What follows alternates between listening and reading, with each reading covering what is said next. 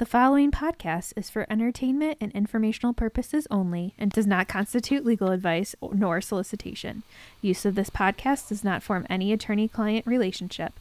This podcast makes no warranties and disclaims liability from damages resulting from its use. Please contact a licensed attorney in your state to discuss the specific circumstances of your legal matter.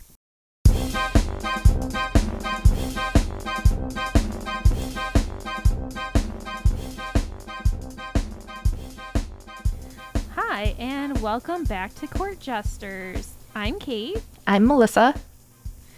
and we are a legal podcast that likes to talk about stories and old court cases, new court cases, things that we just find interesting and want to chat about. Mm-hmm. So, I actually have a legal news story first off. Ooh. um, what's going on now. My mom actually tipped me off to this, so um, I thought this was kind of cool, and it's been in the news a lot lately. But um, I have an article written in the BBC News by Kathryn Armstrong, um, and it's called "Chat GPT: U.S. lawyer admits using AI for case research." so, in New York, a plaintiff sued an airline for personal injury, and the plaintiff's attorney filed a brief to defend a motion for summary disposition. Um, so the airline wanted the case dismissed, and they're like, "Well, here's why we think it should not be dismissed. We should continue to trial." Um, so the plaintiff sounds like he won the motion, so they were going to continue to trial, but the defense wrote to the court that they could not verify the citations in the case precedent in the plaintiff's briefs. So the attorney for the plaintiff, Peter LoDuca, explained that he actually didn't write the brief. Another attorney in the firm did. So that oh boy. like- so first of all, you're an attorney on the case. You're like, yeah, actually, I didn't even write it. Someone else did, which it happens all the time. But like, that's Yeah. not an excuse. Um, Yeah. So then all the blame fell on Steven Schwartz. Schwartz. Schwartz. Schwartz. It look. There's no H, so it's like I think it's Schwartz. Hmm. Um, so, but he's been an attorney for over 30 years. He claims he didn't know that Chat GPT would make up cases, and he claimed he's never used it before. Oh god. Oh, S- that's so funny. So, I mean, I don't know what actually happened, what caused the lawsuit. Um, yeah. Both attorneys are facing discipline. Moral of the story is don't sign your name to something you didn't read, Right. let alone write. Like, yeah. come on and then like a simple google search would have verified if the cases you if if those cases were real or not so Right. let alone like paying extra for lexisnexis or westlaw that i'm sure a large law firm has access to Yeah. like your your firm is paying a ton of money for this and you're not you're using chat gpt to write your briefs Right. i mean that's bad but to Yeah. be fair I think this just kind of goes to show unrealistic work expectations of attorneys, and Yeah, that even two true. attorneys with decades of experience are just checking out. They're like, eh, Right. whatever, just write this brief for me. Yeah. So it's like, well, I feel ya. yeah. I was curious. I asked um the I don't use the actual official app. Let me check what it's called. Um it's called Genie and it uses the um the chat GPT, is that what it's called? Yeah. Yeah, it uses that, and I asked it to write a motion to dismiss, and it actually did a like a decent job, but it didn't cite any cases in the one that it gave me. It was just like the formatting. But if you didn't know where to begin on something, it would be a good like template. Yeah, I guess like with Chat GPT and other sites like that, it's like really dependent on how you write the prompts for what you want Yeah. them to do. Yeah, So I don't use it. I should probably use it more. Like I wanna just use it for, letter like- for a job or something. yeah. I've just been using it for like fun things. I was like, write Mrs. Dalloway as if Taylor Swift wrote it, like you know, and it gives me Mhm. this like pop song with the like the summary of the plot of Mrs. Dalloway. Um, so it was like it was it was pretty cool. Um, but yeah, as far as actually using it, I I don't know. I don't think it's there yet. The technology is too new. Yeah. And it's like this I mean, I think AI should be used more in the legal field. I, I Yeah. think there is like sure, it would be great if AI could write a brief and use real cases. Right. That that would be great. But like obviously you still have to check your work. Yeah, And exactly. It's Yeah. like, wasn't there like you'd think that you would, especially if you've been an attorney for that long, that you'd start using the same cases over and over and over again. Yeah, unless it was maybe a new issue of some sort. but, but you still. like do the actual research? Right, you would think so. you would think you would need to. So, anyways, that's actually leading into my self care corner. So it's not just you. Mental health gets a lot of lip service in every field. Um, Yeah. It's uh, not just big law firms, but even in so called helping industry or progressive organizations. I don't really have any hints or tips for this. Just be aware. yeah. Sometimes just having that awareness helps you feel not so alone. Yeah. Did you have any uh, legal news or anything? You know, I didn't. I didn't Okay. think to do that. I'm sorry. no, that's all right. I just didn't want to like go right into our topic Yeah. this week. So, okay. Well, speaking of which, our topic this week that we picked is social media.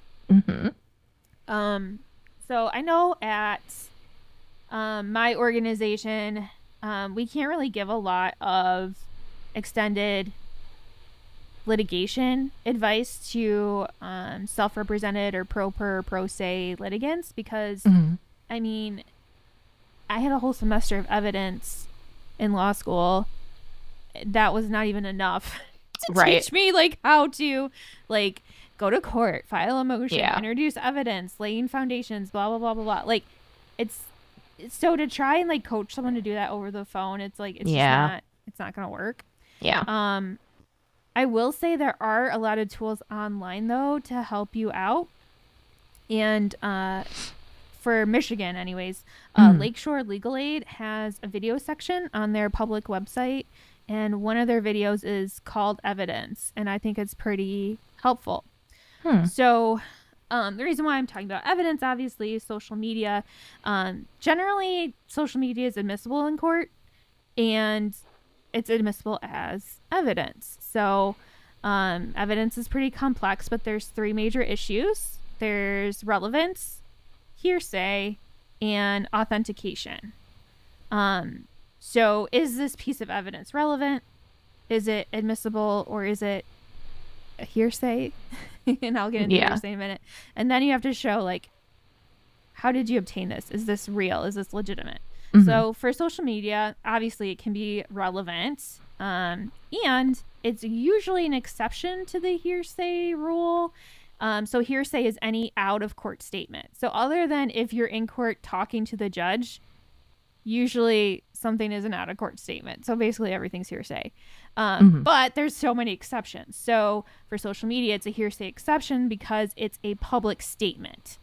Um, now, there's some murky gray areas when it comes to like DMs or uh, friends only or private profiles. Um, but generally, if you're posting like a status update somewhere, that's usually for public consumption. Um, but a lot of problems tend to come up with the authentication of how did you get this. Mhm. Um, so, um, Bosco Le- Legal Services has a website, and I believe that they are more of like a PI sort of firm. Hmm. Um, what it, it seemed like, but they actually had a lot of really good, just good information. So there's um, the federal rule of evidence, rule number 902, sub rule 14, established the rules for electronic data, such as social media posts, that may be admissible in court. Um, of course, however, different states and different courtrooms will vary in their requirements for introducing social media evidence into discovery um, due to the possibility of impersonation, false authorship, and fake accounts. Some judges may require counsel to firmly eliminate the chance that any person other than the accused party could have created the post or photos. On the other hand, some courtrooms may treat social media evidence more akin to traditional evidence and evaluate on, evaluate it on the basis that a reasonable juror would believe the supposed author created the content. Um, and I believe Michigan is more of a reasonable juror, and I think it really depends on the matter, like the subject matter courtroom you're Mm. in. So I've got a lot of experience in family law. I've never really seen there be a lot of issues with admitting admitting social media posts to a referee Yeah. or like a judge. Um, Yeah. Usually, a judge will ask, "Okay, is this your is this your account, sir?" And usually, Right. person's like, "Yeah, that's my account." So there's usually, I mean, it's pretty rare that someone's like, "That's a completely fake account. That's not mine." Yeah. Otherwise, you're committing perjury, right? But, Right. um, because usually people don't think that what they're posting is going to be incriminating. but it Yeah. usually is. Ah, okay. yep. Okay. So, in general, the basis of establishing social media evidence authenticity includes three main principles proof of authorship or account ownership, forensic preservation, and establishing reliability. Proof of authorship this is circumstantial evidence that requires a thorough record of supporting documents or witnesses. This usually is metadata, digital signatures, as established in Federal Rules of Evidence 90214, um, witness accounts that indicate a person is indeed the owner and author of a certain post, uh, username or profile photos, and if they're used consistently across different social media platforms. Because usually people keep the same name. I do, Yeah. anyways. I still have my Yahoo screen name from like 2004 that I still use for pretty much everything. Yeah. Um, and then for forensic preservation, this is full metadata. Data. I think this is more for like the criminal cases. A lot of the Mhm. like white collar, more like when you have a ton of IT people shift Yeah. sifting through Yeah. things. Um, because I don't know what metadata looks like. Um, but Yeah. they make sure that their uh, experts evaluate to make sure there's no alteration or changes. All the transcripts or transfer of information must be properly documented. It's basically like the chain of custody that you would use in any physical evidence, but it's on a digital platform. Uh, you can also compel social media platforms themselves to provide certain data, such as account information or IP addresses, to further substantiate uh, the time, location, or computer from which a post was made. Um, again, I think of this more of in the criminal realm of like, especially the um, child pornography Mhm. content. Like, I would think Mhm. that would be all forensic Right. Yeah. computer Yep. stuff. Um, and then third, establishing reliability, the way in which a platform ensures the secure collection and storage of personal information can support authentication. If the company uses measures such as two factor authentication, verified public accounts, and email confirmation, this can boost your claim. So if you got that blue check mark next to your name, I mean, it's going to be hard to say, oh, that's a fake account. Um, Though I wonder, like, because I think of like the people with the blue check mark are usually like Mhm. celebrities. So, like, are they really the people posting though? They usually have like PR teams. So it's almost like that seems like it's less trustworthy to me. But also, it's like you hire, like it's your agents that That's are true. on your yeah. behalf. So Yeah. it's like be careful who you Who hire, you hire. Yeah. social media. Yeah, for sure. Yeah. So kind of given that boring background, I was trying to like not make this super boring, but it's like you kind of have to have some idea of what's going on here. Yeah. Um, I do have a story. Um, and this is um, I got a couple different sources from this, but the main one was by Simon McMichael, cyclist who dishonestly claimed 60 pounds compensation after collision caught out by Strava posts. So uh, this is from England, which is why I said pounds. and Strava seems to be a social media platform that like tracks your um, athletic journeys. So like oh, okay. um, this one was cycling, but I think it also tracks like running, jogging, hiking, okay. that sort of thing. So you can like post Yeah. a map or just Right. post how many miles you did, how many calories Yeah. you burned, that sort of thing. Um, so this this guy's name is Mr. Andy Airey from Bristol. He was knocked off of his bicycle while riding to work in 2015, and he claimed 60 pounds, 60,000 pounds for pain, suffering, and loss of amenity, medical treatment, and handicap on the open labor market. The driver admitted responsibility, but the insurance company, QBE, hired a law firm BLM. So there's lots of acronyms, and it's like BLM. I'm like automatically like, oh, Black Lives Matter. Black Lives Matter. That's what I thought too as soon as you said it. nope, it's a law. It's the law firm. Um, so the law firm, their fraud intelligence team unearthed a number of social media posts from Strava that said, okay, you were probably not really in that much pain and suffering if you were doing all these physical Yeah. activities. So four weeks before the, he had to do like an exam to show like his disability. So 4 Mhm. weeks before the exam, this is after the accident, he did a 10 mile run, and two months later, a 10 uh, or a 100 kilometer bike ride. On the day of the exam itself, he rode his bike for 20 kilometers, and another source stated Facebook and Strava posts included Airey's 10 mile run for four weeks prior to his medical exam, a 100 kilometer bike ride two weeks before the checkup, a 20 mile bike ride uh, on examination day, and a 102 mile bike ride seven weeks afterwards. So the two sources were going, one was in miles and one was in kilometers. And I'm Yeah. like, I can't keep track of this, but it sounds like a lot. Yeah. Uh, yeah, 102 mile bike ride. No, no, no, no, no. I can't do that. And I wasn't hit by a truck. So after being shown the evidence, Airey's medical expert agreed. His own medical expert agreed that the road traffic collision could not have been the cause of his injuries, and that was more likely to be due to the onset of a degenerative condition. Hmm. He ended up dropping his claim for damages, but the law firm pursued a finding of fundamental dishonesty against him and he was then found liable and ordered to pay the defendant's costs of around forty thousand pounds. Ooh, oh no. So, so he thought he was going to get sixty pounds, sixty Yeah. pounds. He ends up having to pay forty thousand pounds, and Yeah. it resulted in a savings to the insurance company of around one hundred forty-five thousand pounds in damages and legal costs. Wow. So it's like if you're gonna try to defraud someone, like don't post on social media. Yeah. but I will say this in fairness to Andy, because the world is not black and white, people are not black and white. Um, I don't like who wouldn't love a payout from a soulless insurance company. Right.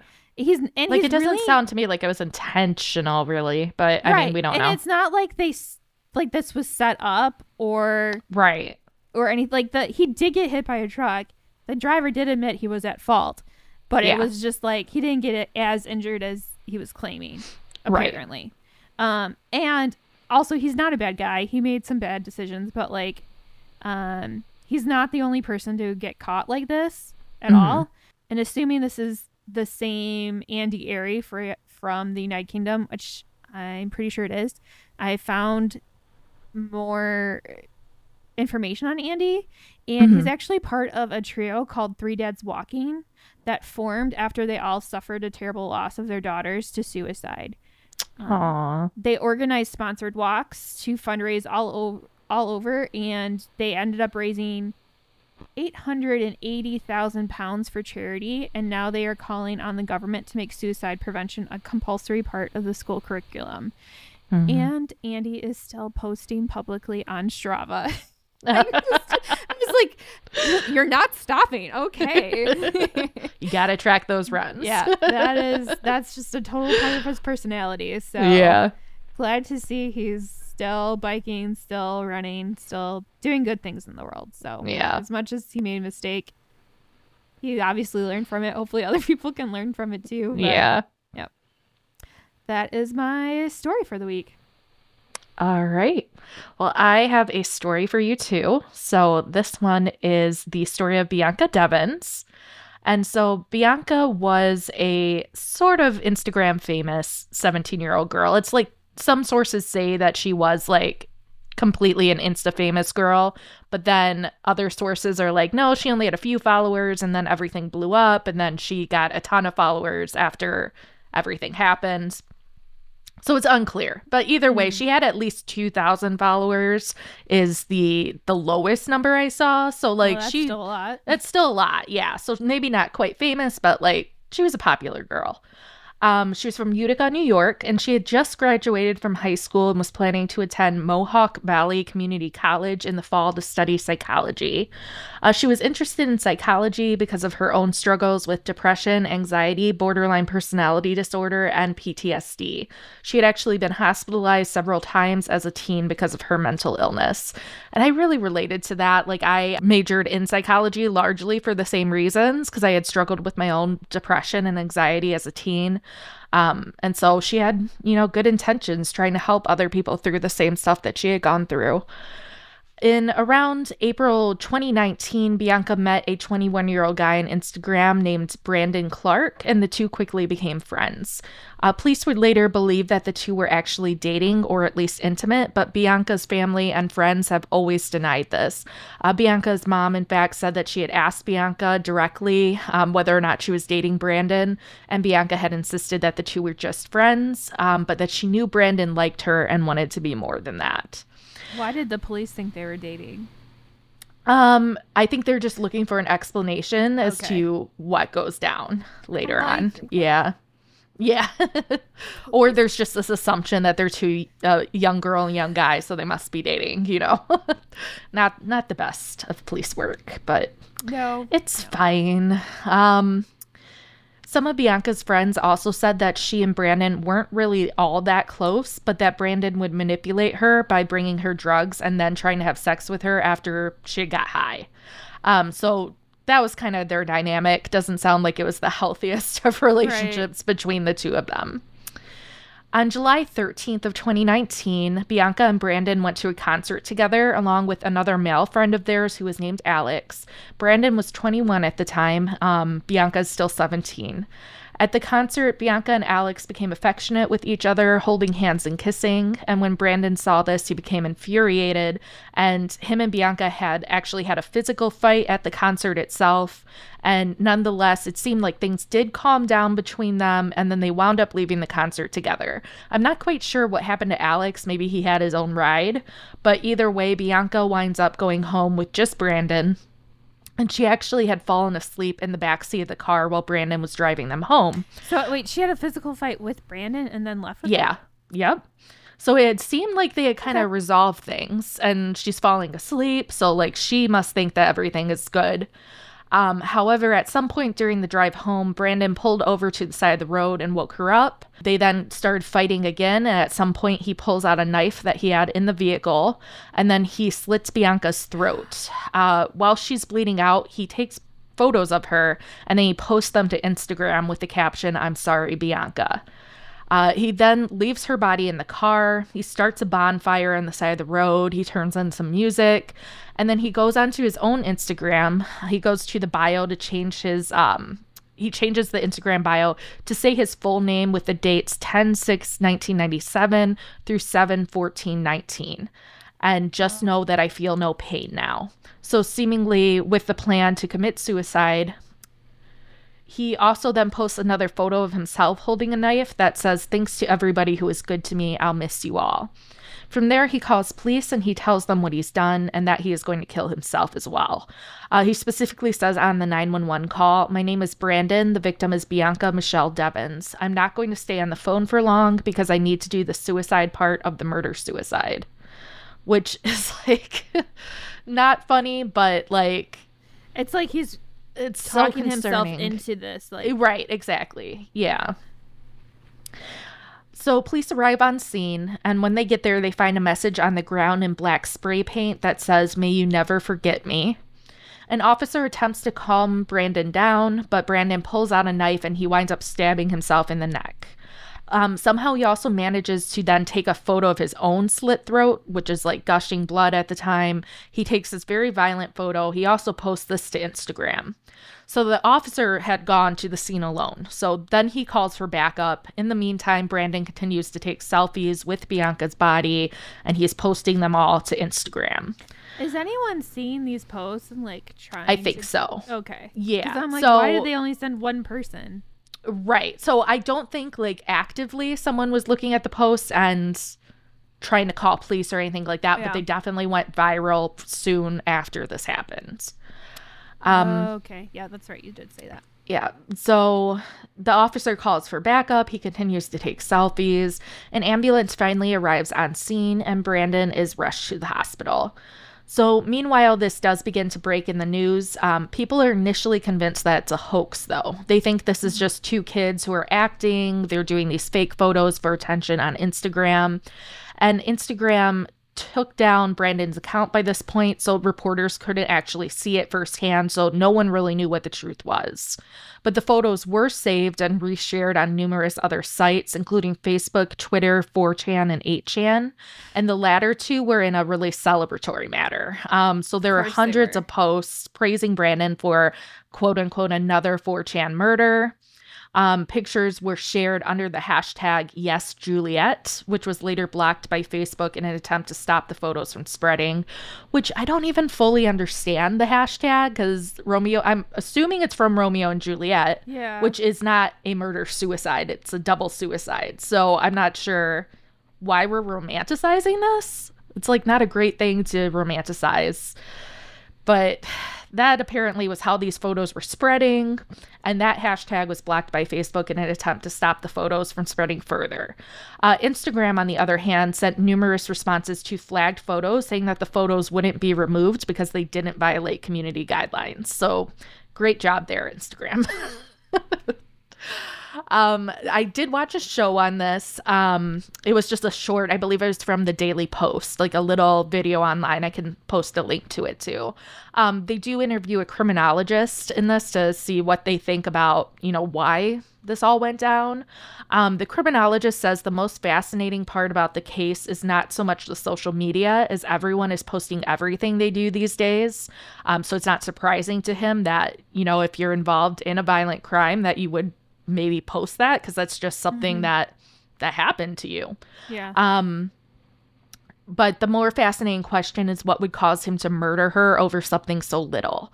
Um, so there are times when people become so obsessed with another person that they think they need to kill the person in order to experience relief from the obsession. And then the other theory of this case would be that he simply became extremely angry and jealous and he killed her because he didn't get his way, which I think is the more likely scenario personally but who knows? So, um, the criminologist also believes that the fact that Brandon called police before he attempted to kill himself means that he didn't really want to die. Um, he wanted the police to save his life. I do agree with Yeah. that. That seems, especially because he didn't even attempt suicide until the police were there. So, not only did he call them ahead of time, he waited till the officer was on the scene to stab himself. So, it was likely that he was going to get medical attention. Um, and he actually did survive. So he wound up ple- uh, pleading guilty to second degree murder, which they I think they definitely could have got him on first degree because he had the knife in the vehicle, and also he had to pull the car over, pull her out of the vehicle. There were just a lot of times when he could have walked away. So I think they definitely could have got first degree if they pushed for it. I'm guessing he got a decent Yeah. plea bargain out of I- the second degree. yeah. I was just wondering maybe he just pled to the. I- second exactly. degree. I think that's what it was probably just a plea agreement is why it's second instead of first. Um, that was on February 10th of 2020. And then he faced 25 years to life for this offense. And ultimately, he was sentenced to 25 years with the possibility of parole at that time, though he could still technically serve a life sentence if parole is not granted. And if it was um first degree, does that put death penalty on the table? I don't know that New York doesn't Um, have the death penalty anymore, though. I right? don't think so. Um, so no, it might have had a mandatory life sentence though, Oh, as opposed okay. to the 25 years. Yeah. That would be my guess. I don't know for sure what New York law is though. Yeah. But and that's the story, unfortunately, of Bianca Devins. That's really That's sad. all I have. Oh my goodness. yeah. All right. Well, I don't think we have anything else for this week. This is kind of a short episode, Yeah. but yeah. I don't know. It was hard because it's like there were. I don't know. I try to find family law again because it's like Yeah. I know there's good juicy stories out there, but it's like again the problem with family law is it doesn't really hit the news that often Right. So- yeah. because it's such a common thing. Yeah. But it's like on a daily basis. I hear so many people on Yeah. Facebook. This is happening. I'm like, people. Don't Yeah. over Facebook. Just don't. Yeah. I remember getting into like a Facebook debate, I guess I would call it, uh, when we were still in law school. Um, this guy had posted, um, like he had tagged a mutual friend in a picture of him smoking a joint, and marijuana was not legal in Michigan at the point. And so I was like, you should maybe take this down. And the guy was like, no police are on social media looking for marijuana. And I was like, You're that's such a- hysterical. You're, You're cute. an idiot. Oh That's my cute. God. Oh my gosh. Uh, Well, I'm glad we at least have, even though it's a short, I'm glad we're back because we took a bit Yeah. of a hiatus there. yeah, we did. So, oh, okay. Well, hopefully all of our tech issues are. I don't even want to say Resolved. it because I time know. I said I said it last time, it. and then it was not good. So, oh boy, we think we got it figured out. yeah. So, yeah. But all right, that's all that we have. So we will see you next week. All right. Well, catch us. And remember, yeah, remember Wait, to wait, wait. always. Oh, we forgot stuff. Yeah, we, go we ahead. have things. Yeah, you could email us at court jesters yes, podcast. podcast. Yes, it took me a second. at gmail.com. And then we're also on Instagram at court jesters. No, Or podcast, court jesters. court jesters Yes. because the other one was taken.